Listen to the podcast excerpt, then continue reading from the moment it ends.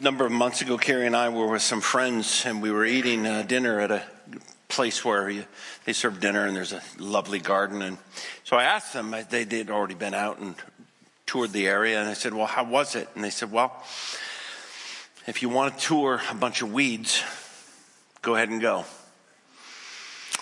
And the reality is, it is, it's always sad to see a place that at one point was just gloriously beautiful kind of succumb to neglect. Maybe the budget's down. And it seems like flowers, if left to themselves, seem to die. Weeds, if left to themselves, flourish. And that's what happened.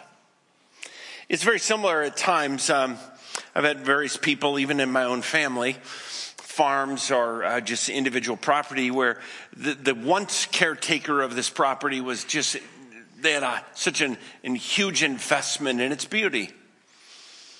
And when you go back, sometimes I've gone back with certain family members and we look at a place that they once worked and cared for and, and manicured and they look at it and you can just see the pain on their face as they are looking at a place that once was beautiful and now it's just unkept. That beauty gone to waste is a real tragedy. Maybe you've witnessed what I have at times where you come to a certain place, you're told about it, and maybe it's a place you've gone for months and years, and it's a place you took your kids, and you go back and you realize that there's been some other people there that don't care for it the way you do. And when you come into this lake and you see all the garbage and you see beer cans left out and pop cans and everything else, and you, you just kind of look at it and your heart is not taken by the beauty of the place, but by the tragedy of the fact that some people just think that the world is their garbage dump. I don't have very many pet peeves in my life at all. I really don't. I, you know, things don't shake me too much. I got a couple I'll just let you know. One is if you cut my cheese at my house wrong, I'll kick you out. Um, it's just an issue. I don't know where that OCD came from. I have no idea, but it's it's pretty critical. So um, if you if you like mangle the cheese, you keep your hands off of my cheese and my knives. I have another one. It's um, this one is pretty hot too uh, graffiti and litter. Those two drive me crazy. They do. And in fact, uh, my family's got a legendary story of a moment that I had all the family with me. We were driving along and somebody in front of me was throwing their McDonald's garbage out the window. I could just feel the rage of God flooding up in my soul. I've never done it before nor since, but I pulled a citizen's arrest. I don't even know if it's illegal. They thought it was. I whipped them over, pulled my car in front of them, jumped out, and pulled a citizen's arrest right there. I did. Those kids, man, their eyes were like this. And the only one thing bigger were my kids who were like, Dad's gonna kill these people over McDonald's garbage. Drives me crazy. Does. Man, you throw trash in. I catch you doing that. Whoo. I'll slice you up with my cheese. No, I'm just kidding. and, and here's the reason. I'm not trying to play, uh, you know, Trump one on the on the spiritual calendar, but it, when a person um, takes something that is beautiful and just discredits it and discards junk on it, it's I, my thought. It's like, who, who, do you think you are? It's just this is something of beauty.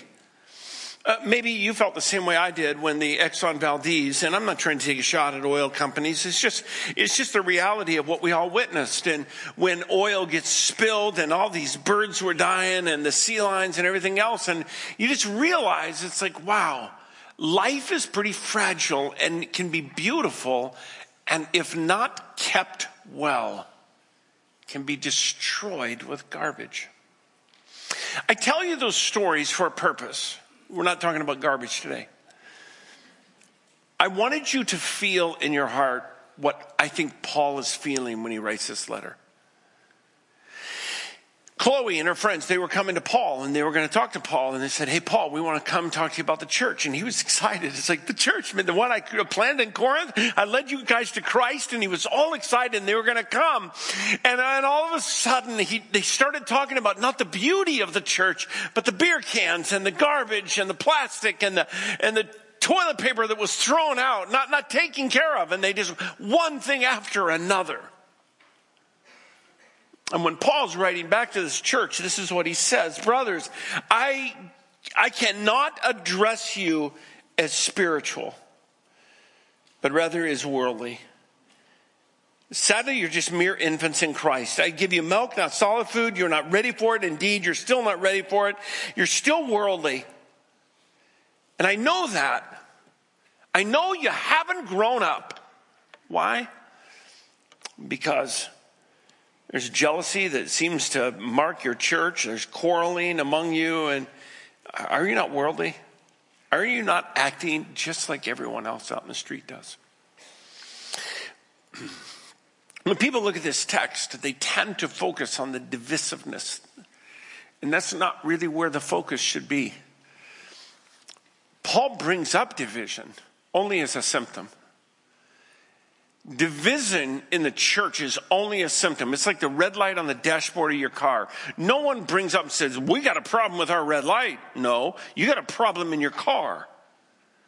And Paul's point is this is folks, the reason why you're struggling with lining up behind Apollos and lining up behind Paul is not because you love them, it's because you're immature.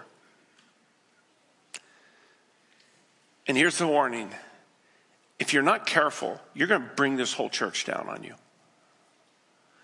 Because that's what can happen. That's where he finishes. No more boasting about people. Whether you're Paul, Apollos, or Cephas. Why? Because there's going to come a day that God will test this thing and he will look at the durability of what you've been building. And only that which is built with the wisdom of God endures. So his question is this, and it's ours that we raise this morning. How do we continue to make sure that we are the kind of body that is building in maturity that produces growth and beauty and stability versus tearing the place down onto our heads because we build with the material of the streets. Paul starts off and he uses three metaphors, and these are going to be the hooks that we will use this morning. He talks about the child, he talks about the body, and then he talks about the garden or the field, this place that the body should be growing and developing maturity. This garden, this field should develop and produce beauty. And then this temple or this building that should reflect strength. And out of each of those metaphors, he has a point, and it's all about how do we make sure that we're building towards maturity that endures the test of time. And his first point is this unlike in the physical realm, in the spiritual realm, maturity does not come naturally. It only comes when you live with great intention. Now, the reality is, Paul is, is telling us that um, in the natural realm, people mature. They do it all the time. In fact, it rarely doesn't happen. When, when, a child is born, they start to grow, and we measure them. And man, we, we you see, if you've had children lately, I mean, they are on that. It's like your child is in the 37th percentile in height and weight, and you know, brain size, and you know, neurofunction, and everything else. I mean, they got the thing down, and they measure that all along the way. And if ever your child kind of hits a plateau or declines, was in the 37th percentile, now it's in the 30th percentile, it's in the 30th, you're in seeing a doctor. Why? Because we we absolutely presume upon growth. It happens. You're going to get taller. If you're a guy, your voice is going to lower. If you're, you know, uh, either uh, sex, male or female, there's just going to be those telltale signs that you're growing up. It happens. Can't stop it. I mean, you can eat Doritos every day and macaroni and cheese. You're still going to grow up. But not true in the spiritual realm. It's not true at all. And so Paul comes to a conclusion, number one, and that is, is because it takes intention to grow in the spiritual realm, not in the physical realm, he says, number one, you, you cannot let your flesh lead the way. You can't. I give you milk, not solid food. Why? Because you weren't ready. But rather, you're still worldly. Some people are saying, "Up, we line behind Paul." Some are rather, "Nope, we line up behind Apollos." And each of them, Paul is saying, is you're doing this because you're being driven by your flesh. There's something in that person you like. There's something that they stand for. There's something that they, that's their strength, whatever the case may be. But Paul is suggesting that you're lining up behind people, not behind God. And when you do that, you're moved not by God, but by the flesh. The indicator, there's going to be factions. There's going to be pride filled loyalty. It's going to be kind of a fan club mentality. But what it produces is it produces a church not with power, but with popularity. I liken it unto kind of a swamp. If you go out to a swamp, you're going to have a lot of water, and yes, you're going to have life, but you're not going to have power. Nobody builds a power plant in a swamp. Why? Because it doesn't have any restriction, doesn't have any direction, doesn't have any power, doesn't have any flow. And Paul says, because you're being driven by the flesh, you're being driven by the standards of the street, as he says, the mere human perspective, your life has no power. It, it is being sidelined, and all of the energy of the church, instead of moving forward for the kingdom of God, is being sidelined and taken out by what? Factions and jealousy and, and people talking behind each other's back and doing all kinds of things, stealing away from the strength of the church. We can't let our flesh lead the way. If you do, you're going to produce, Paul says, what the street does. And therefore, you have to take ownership of your own intake. You don't get to blame anyone, it's nobody's fault but yours. Whether or not you mature, it's not going to be your teacher's fault. It's not going to be your parents' fault. It's not going to be anyone's fault, Paul says, except for yourself. And he comes to them and he says, I gave you milk, not solid food, for you were not ready for it. Why? Not because of Paul's teaching, but because of them. There's a similar warning if you flip over into Hebrews chapter 6. There's a warning. That passage, if you've ever read in that passage, is like one of those passages that we kind of stumble over. But if you look at the context, it really kind of settles the issue. It's that passage where they say you were once enlightened and if you fall away and all of that stuff. What's the context? Go back up and look at the very beginning. What's the context? It says this. You folks, the writer is, sounds kind of similar to Paul. It says you're still continuing in basic things and it should not be this way. He even lists them there in Hebrews. Basic things like Christ and repentance, faith in God, instruction about baptisms, laying on of hands, the resurrection of the dead, and judgment. And the writer to the book of Hebrews is really saying the same thing as Paul, and that is, dear friends, you're talking like you're in kindergarten and you shouldn't be there. I mean, if I got a teacher and is celebrating a child say, see spot run in kindergarten, yay, way to go. But if there's a teacher and that person is in high school in 12th grade and they can't get C spot run, we got a problem. That's what Paul's saying. You have to take ownership of your intake. You have to take ownership of what you're dealing with. In the book of Hebrews, the same thing is, folks, you can sit there and wallow around forever in basics, but here's the deal. The direction of Christendom spiritually should match physically. There should be a growth pattern, and that is your responsibility. No one else's. Mom and dad, that's your responsibility. We'll partner with you as a church. But I guarantee you, as a mom and dad, I'm going to stand before God held accountable for what I did with my kids. And you will too. Their maturation in the faith is yours. We'll partner with you, we'll serve you, we'll love you, we'll equip you as best we can. But Paul is saying you got to take personal responsibility for maturation because it doesn't happen naturally in the spiritual realm like it does in the physical realm. It's a couple of observations. Growth should be expected. You should expect it of yourself. You should not settle that you will be the same person in a year as you are today. You should have higher expectations of yourself. And therefore, you're probably going to need a growth plan. You're going to need to lay out and kind of make a determination. Why? I love this quote of Josh McDowell. If you always do what you've always done, you'll always be what you've always been. And that's true.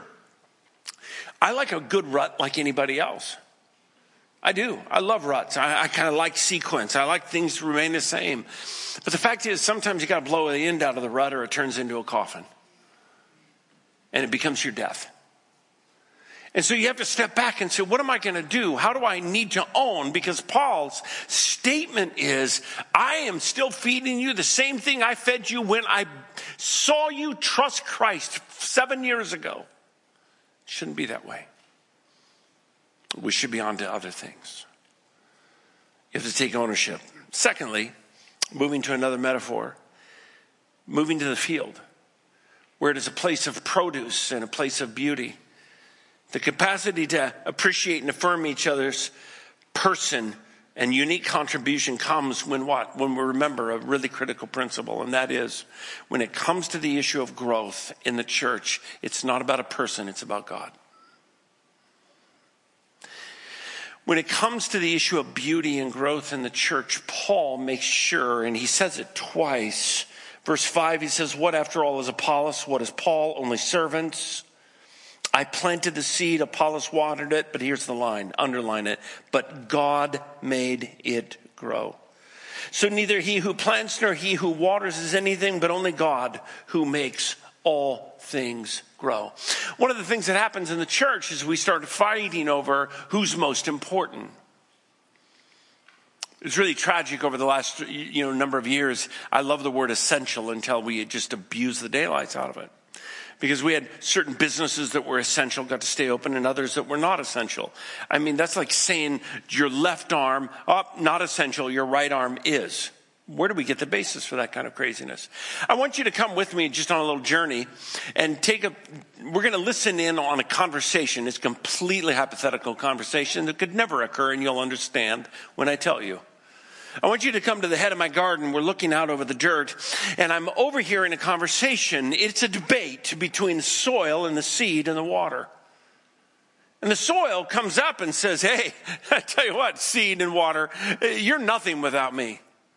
The reality is, if you don't have the good soil, you can't plant yourself, and the water means nothing. So the reality is, between the three of us, when it comes down to it, I really am most important. Well, then the seed speaks up and the seed says, Hey, wait a minute. I mean, you can be pretty soil and you can be all nice and you can have all the right pH and everything can be perfect. But the fact is, if you don't have me, the seed, nothing's going to grow. And you're going to look the same month after month after month because you have the capacity of what? Receiving life, but not having life in and of itself. Well, then the water comes along and says, guys, you can sit there and argue this all day.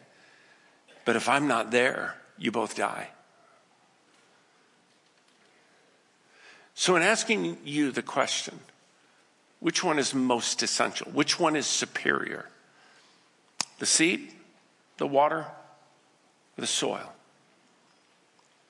You see, the tragedy when we step back and listen to that silly conversation is we simply come to the conclusion that Paul does. You guys are crazy. You don't see the beauty of yourself and the symmetry and the, the completeness of the three of you together. You don't get it that uh, apart from any of you, it doesn't work. You don't see the essential blessing of each part. And yet in the church, we have that same silly conversation. Oh, we, we, we aren't talking about seed, we aren't talking about water, we're not talking about uh, soil. We're talking about what, what, what makes the church grow? What's the most important? I think it was 1987. I was in Denver and Haddon came on, he was the president, and he came into a class I was in. And he said, Well, gentlemen, ladies, I witnessed something this weekend that I never thought I would see. 1987, remember. And he said, I was just in a church this weekend where the worship pastor was getting six figures more than the senior pastor. We're all kind of like six figures? I don't care who gets it. That's a lot of money. 1980, I mean, that would be a lot for a worship pastor today, to be quite honest with you, in this area. That would be tons of money. Um, you're saying, well, do we pay our worship pastor that? No, we don't. rest, rest your little poor heart that is palpitating at this moment. No, no, no. It, it would be a ton of money. And, and then he makes, he goes, when did worship leaders become the absolute most critical element of the church? I'm not against worship leaders. I love them. But you see, in the church, we actually have that silly little conversation about seed and water and soil all the time because we're always trying to figure out who's most important. And, and people will say, oh, it's got to be worship, man. If you don't have a good worship leader, your church is going to die. And then others, and then somebody comes along and says, if you don't have a good children's ministry, no young families are going to come to your church they're all going to go somewhere else because if you don't have a good children's ministry, and by the way, it's the most strategic thing you can do in the church because the vast majority of people come to Christ before the age of 18. So if you want to see people come to Christ and if you want to change your city, you better have the best children's pastor in the world. And we, well, we do for that very reason. But then the youth guys come along and say, whoa, dude, before you pay her what she's asking, you know I'm making all of this up. And so they come along and, and they got stats on their side, to be honest with you, because they're going to say, hey, pastor, do you realize that if you take all of the 12 year olds in your church, by the time they're 18, 75% of them are going to be gone. And so if you don't have a good youth ministry, man, you're going to produce what? Nothing in terms of the next generation.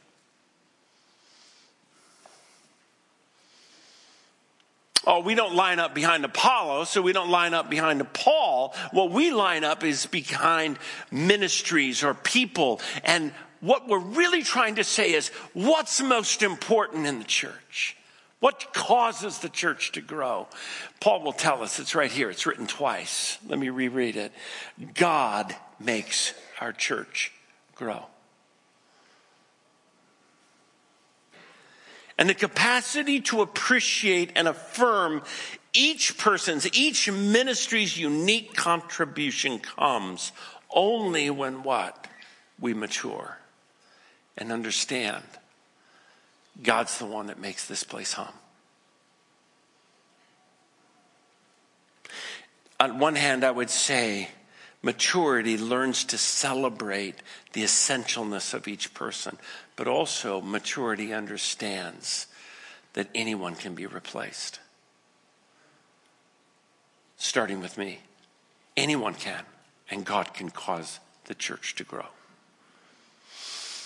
each time that we teach the uh, Discovering First class, I, I, really love this section where Pastor Jeff's talking about unique gifts, and it's it's a high point for me every time. He'll often tell this story. It goes something like this. I won't do as good a job. If you're not a member, take the class and you'll hear the beauty of his presentation. He'll say something like, uh, Who's most important in this class? And we'll talk about the fact that he and I present, and without us, there wouldn't be any material. But somewhere in his story, he'll say, But what about the person, Carrie, who puts everything together and signs everyone up and communicates to them and makes all of the documentation and puts all together, you know, all of the materials? Without her, let me tell you what, all you got is two talking heads, and you don't have any material. And to be quite honest with you, you don't have anyone that shows up. And then he goes to the next level. But, you know, you know those chairs that you're all sitting in right now? Who put those out? You see, without the custodial team, without the people who came, maybe in the middle of the night or came in the morning and thought of you and prepared for this, none of this would happen. You'd be doing this class standing up or sitting on the floor, and no one would want to do that. And his point is this, and it's a great one. When you're a mature person, you will see not only what is up front, but you'll see behind the scenes, and you realize it takes everyone in this room to pull this church off to be a church for the city. There's no irreplaceable person, but every person is an essential part. Maturity sees that. The immature are always vying for who's important and who should be heralded and who is the most significant individual. Uh, that's what they're always wrestling with. And Paul says what you need to do is you need to understand the supremacy of God. Ultimately, God is the only essential element. God is the only essential power for the church to grow. He says it twice because he wants us to get it. God makes it grow. Only God who makes things grow matters. And the mature person doesn't fight against that, but recognizes that and celebrates it because there's a freedom in that. It means that I am an essential part, but not the cause. It means that I get to play a role and you get to play a role, but the reality is God is still going to be the one that gets the glory because he's still the one that causes it to grow. Robert Morrison, who was a missionary in China, wrote the following words. He says, The great fault, I think, in our mission is that no one likes to be second. The world is yet to see what could happen if everyone lost the desire to get the glory. Wouldn't it be a marvelous place if nobody cared who got the credit? The reality is, that sounds great on print. But how many of us, when an idea gets floated and it becomes successful, find a way to wiggle in our name as the one who had the original idea? How many of us, when there's a problem, there's a stalemate, there's a difficulty, and how many of us make sure that everyone knows, you know who had the solution to this one? It was me. We're all good with God getting the glory as long as you make sure that my name goes up on the marquee with God. We're okay with God growing the church as long as you recognize my part. Paul says that's a sign of immaturity. And if you continue to give into the flesh, you'll bring the house down right on top of you. He moves to the last metaphor, and that is to the building. We're God's fellow workers. You're God's field. You're God's building. And he makes this statement. He says, By God's grace, I laid a foundation as an expert builder. And we built it upon the foundation of Christ. But then he goes and he evaluates. He goes, No one can lay any foundation other than Christ. And if you use things such as gold, silver, costly stones, wood, hay, or straw, when God tests it or when life tests it, it's going to what? It's going to fail the test of fire. It's going to fail the test of God and it won't be durable. Conclusion is this number one, the material we use determines the stability of the church. Now, what is today's equivalent to gold, silver, costly stones, wood, hay, or straw? Well, he says it's the wisdom of the world. What does the world use? They use marketability strategies. They use a relevancy model. I remember when relevancy became the word in 1990, for those of you who weren't alive at the time, that was the word in church. And if you were doing church anywhere, we had conferences on relevant exposition. We had conferences on developing a relevant church. That got hijacked, by the way. It became relevancy and it moved into acceptance. How do we get accepted by the world? How do we become not so dynamic that they hate us? And the passion of the church across the U.S Everyone was doing it. So we have to find a way to be relevant. I mean, after all, If teenagers don't find us relevant, then their, their sinful life and ultimate damnation in hell is going to be our responsibility. So we tried all kinds of things. We've been trying them for 30 years. And Paul says that can turn yourself into a stubble field that just gets ignited by fire. What is it that he says? Well, you have to build with the wisdom of God. You have to be unapologetically committed to the wisdom of God. It's not easy. People will tug you all the time. Pastor, we got to be about this. Pastor, we got to stand up for this. We got to do this. And the reality is, most of the time, every time somebody gets passionate about that, it's about something of relevancy or something to make us acceptable to the street. If you take a tour around our church, not perfectly, we're not, we got a long way to go. But I can pretty much assure you that every Bible study you go to, this is what we will be studying. Every sermon that you will ever hear comes from here. And we do that not because we're trendy, simply because when I stand before God, I do not the work want the work of my life to get torched right in front of me, nor do you. And when we leave this church and I leave, I don't want to look back on the church and think, wow, what I left was a fragile, vulnerable group of people that don't know how to turn to the authority of God's word for life and direction.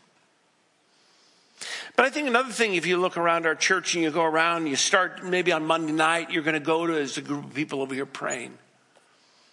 Tuesday, you come to staff meeting about 9.30 and you're, we're going to see the staff praying. And you, you, show up here on a Thursday morning, you're going to see a group of people praying. And if you show up here on a Thursday about 9 o'clock in the morning, you're going to see a group of people praying. If you come here on a Sunday morning about 8.20, you're going to see a group of people praying. And by the way, during this service, right while you're sitting in here, there's another group of people that are praying and they're going to spend the entire service praying for you. They do that every week. Why? Because they're bored and don't have anything else to do? No. Because the material that we use determines the stability of the church. I wonder, maybe I believe, that maybe the real cause of a 50% reduction in church attendance in the United States in the last three years is because we don't have strength. And all it took was a little virus and a few nasty things like masks, and we split the church right in half. My friends, that's not a virus problem. That's a maturity problem. And we need to own that. Because if we sow worthless work into others' lives, we destroy the fabric of the church. Don't you know you're God's temple? And God's Spirit lives in you. And if anyone destroys God's temple, I think this is the maybe the harshest warning in the Bible. I think it's one of the harshest warnings in the Bible. You destroy God's temple, and God says, I'll destroy you.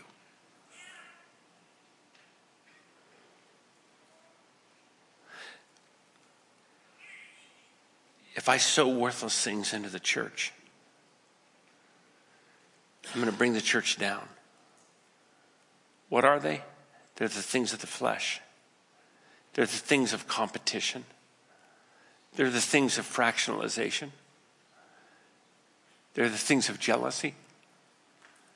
They're the things of arguing over things of the world. Instead of getting behind God, lining up behind God, squaring up behind God, and seeing every person in this room as an essential person, not to be vetted, but to be loved, not to be in competition with, but to partner with. And when I see people that way, Paul is suggesting, the scripture is suggesting that I'm maturing, I'm growing. Because fractionalization is only the result of what? Immaturity. And fractionalization causes me to build with market strategies from the street, not from scripture, not with prayer, that are the wisdom and the, the work and the tools of God. Peter Pan. I'm not much of a fan, other than the fact it's a fairly good representation of the world. Peter Pan was known for his inability or his passion to never grow up. There's actually a disease. It's a classification of one of the uh, DMS uh, classifications. It's, a, it's an inability or a, a choice of a person that they don't want to grow up. Two psychiatrists were writing about a 14 year old boy that they were working with. And he didn't want to accept the responsibility of growing up. And so he did a number of things. Number one is he would not eat much and he stayed away from all nutritional things because he knew if I eat nutritional food, my body is wired by God to grow. And he didn't want to. When he started to get taller, he started to walk with a stoop. His parents didn't know why he was doing it. They thought it was driven by some form of scoliosis. It wasn't. It was driven by a passion to avoid getting taller because if you get taller, people expect things of you because you're maturing. When his a, when his voice started to crack a little bit, you know how they do in young guys, and it started to lower a little bit, he pitched himself up in terms of his voice. He altered his voice because he wanted to continue to convince people that he was was young. He hated the idea of growing up. And so he purposely tried to do things to mask it. Paul's suggestion is that may be more common sometimes in the church. We're made to mature, to reflect beauty and strength. The nature of the material that we use determines our outcome. But the fact is, is some people, they just don't want to. They alter the pitch of their throat. They stoop when they walk. They do all kinds of things to avoid what? Having the mind of Christ and thinking like God. But here's the warning the warning is simply this when you remain immature, you run the risk of fractionalizing the church. You run the risk of living with your own form of jealousy. You run the risk of bringing the market trends off of the street into the church. And what will happen, Paul says, is you'll bring the house down right on top of you. In the United States this year, we're going to close between eight and 10,000 churches. We're going to seal them up. They're going to sell the property.